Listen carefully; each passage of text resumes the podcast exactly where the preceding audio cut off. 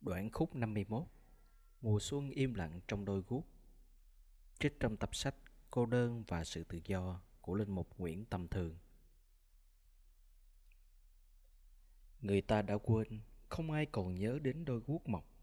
Sau đám tang của người mẹ, mấy người con gom quần áo của bà đem đốt hết. Riêng đôi guốc gỗ nằm nơi xó tường nên chả người con nào để ý. Mấy tháng kể từ ngày bà nằm trên giường bệnh thì đôi guốc lúc bị đá vào xó tường này, lúc bị đẩy sang góc tối kia, đến độ người ta không còn để ý nó là đôi guốc của ai. Từ ngày theo người mẹ đó về nhà, đôi guốc giả từ những tháng ngày thông thả, mơ mộng trên quầy hàng. Thổ xưa, khách vào nhà, ngắm nghía, nâng niu, chủ hàng chẳng bao giờ để đôi guốc bám bụi. Đôi guốc chả phải làm gì, sống như thế thật nhàn hạ. Nhưng nếu nghĩ cho cùng, cũng không thiếu nhàm chán, chả có gì mới mẻ trong cuộc sống cả. Đôi lúc, đôi cuốc nghe như có hai tiếng nói thì thầm trong hồn nó. Một là bảo nó cứ nằm yên ở quầy hàng cho nhàn hạ. Hai là bảo nó hay bỏ đây xuống đời, tìm cho cuộc sống một ý nghĩa. Chả nhẽ cứ tiếp tục là đôi guốc nằm trên quầy hàng như thế này mãi sao? Nó không phải là đồ trang sức không phải là bức tranh cho người ta ngắm. Có nhàn hạ, nhưng nằm mãi ở đây thế này, nó bắt đầu thấy chán. Rồi càng ngày càng thấm thía những suy nghĩ về một cõi sống trên những nẻo đường của cuộc đời. Nhưng mỗi khi nhìn những đôi guốc dưới chân các bà mẹ, nó lại nghe tiếng nói khác thì thầm, vất vả quá. Có đôi guốc sức mẻ, có đôi guốc mòn xác sơ, điều đó làm nó nghĩ ngợi đời là một chọn lựa. Cứ tiếp tục suốt đời giam mình ở đây hay bước xuống đường để ra đi đây đó. Sau cùng, nó quyết định ra đi. Một trưa sới nắng kia, có người thiếu phụ vào tìm mua đôi guốc. Chủ hàng đem nó ra giới thiệu. Nhìn dáng người thiếu phụ, đôi guốc biết người đàn bà ấy thật thà, nhưng thấy dáng bà có vẻ nghèo. Những người nghèo thường vất vả. Bước chân của người nghèo là bước chân đau khổ làm thân đôi guốc cho một người nghèo vất vả lắm. Thật thà mà nghèo chắc cũng chả hạnh phúc. Cuộc sống bây giờ chẳng ai quý người nghèo. Càng suy nghĩ, đôi guốc càng lưỡng lự, cứ sợ người đàn bà ấy chọn mua mình. Nó phân vân không biết có nên theo chân bà ta hay không. Đời cứ luôn luôn là phải chọn lựa như thế.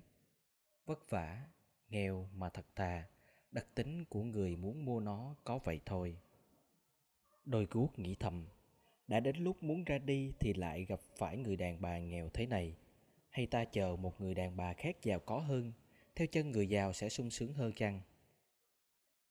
Trong lúc phần vần thì người đàn bà cầm đôi guốc ngắm nghía rồi cho xuống chân ốm thử. Một làn hương thơm huyền nhiệm toát ra từ đôi chân bụi đường. Đôi guốc vô cùng kinh ngạc, làm sao điều ấy có thể xảy ra được?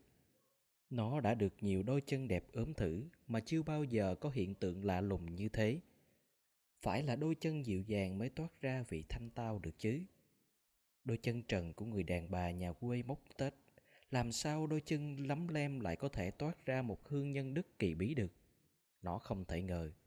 Điều huyền diệu ấy, tiếng lương tâm đôi quốc bảo cho nó biết rõ là đến từ lòng thật tà, bao dung, vất vả hy sinh của người mẹ kia Bây giờ, nó hối hận vì quá vội nghi ngờ đánh giá khi nhìn sự nghèo khó bên ngoài. Lòng hối hận ấy làm nó bừng lên một ước ao mãnh liệt là được theo chân bà. Linh tính cho nó biết nơi dấu chân người mẹ này có một thế giới huyền diệu.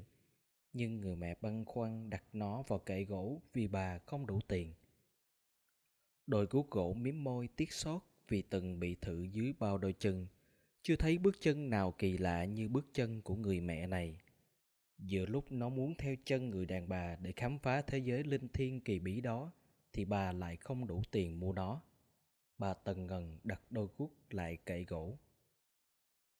Người chủ hàng chỉ bán rẻ những đôi guốc bị nứt thôi. Đôi guốc nghĩ thầm. Hay là ta đánh đổi đời mình thành đôi guốc nứt? Nếu vậy thì còn gì dáng vẻ, vì cả một đời sẽ mang dấu vết nứt đó.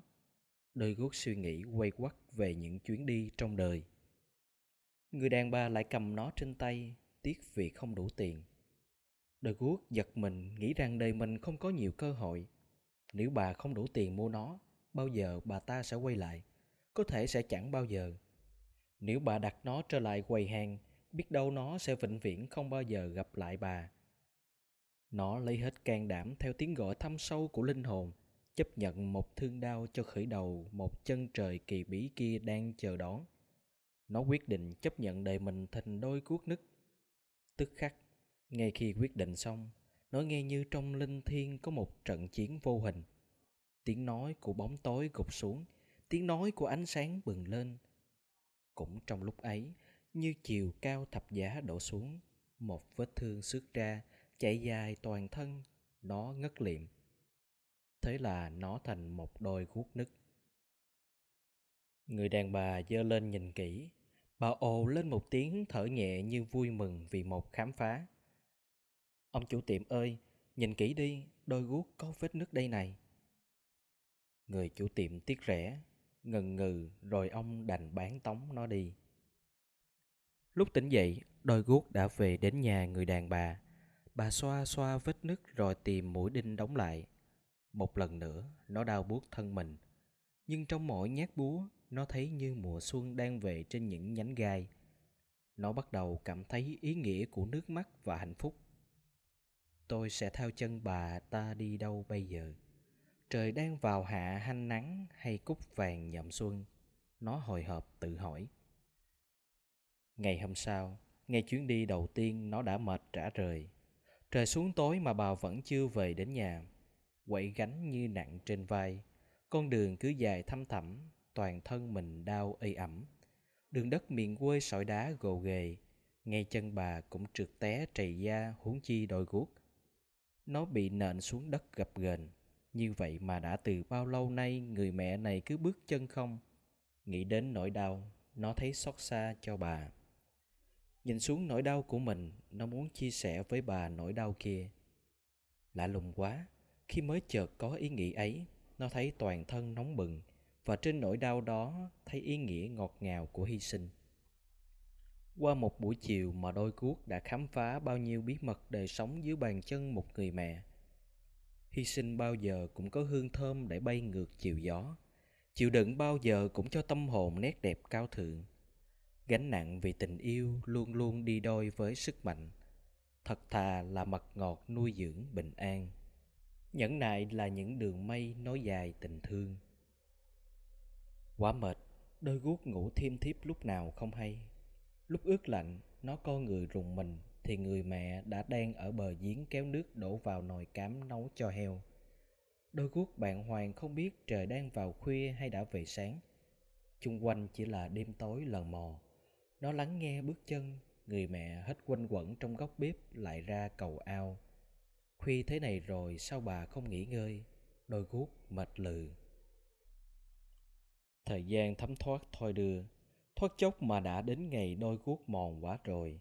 Bây giờ nó không còn là hình dạng đôi guốc ngày xưa trong cửa hàng nữa. Xấu xí lem luốc nứt nẻ. Nhìn lại quãng đời đôi guốc không thể biết được nó đã bước bao nhiêu đường dài. Nếu mỗi ngày bà mẹ quẩy gánh đi 10 cây số thì 365 ngày một năm đã trên 3.000 cây số rồi. Trời ơi, đôi guốc không ngờ nó đã đồng hành với bà trên một dặm đường dài hơn cả đất nước của người đàn bà như thế. Đôi guốc không hiểu sao nó có sức chịu đựng mà trung thành theo chân bà. Nó còn nhớ ngày xưa nằm trên quầy tủ cửa hàng, mới chỉ nghĩ đến ra đi đã ngao ngán quá rồi. Vậy đâu là sức mạnh? Gần đến cuối đời, đôi guốc nhìn lại những bến bờ đã đi qua. Nó thấy cộng lại những cây số ngàn ấy, không bước chân nào của bà mẹ mà không có tình thương. Từ sớm tinh mưa đến tan chợ chiều, bà có vất vả thì cũng vì các con mà thôi. Và từ đó, đôi guốc khám phá ra khi nó được chia sẻ đời nó trong tình yêu thì tình yêu cho nó sức mạnh.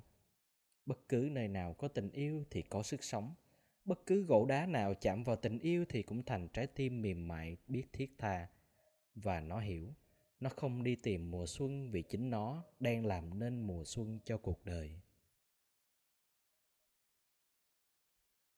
Thưa mẹ, con còn nhớ một đêm kia, khuya quá khuya, mẹ ngồi bên con, nhìn con trong cơn sốt. Làm sao mẹ có đôi đũa thần của bà tiên quyền phép làm cho con hết cơn đau? Mẹ cứ ngồi bên con vậy thôi, mẹ không an lòng rời xa con mẹ đặt tay lên trán con, chờ mong từng giây cho con hết bệnh. Muốn uống một ly sữa, con chỉ cần đưa chiếc ly lên miệng uống là xong.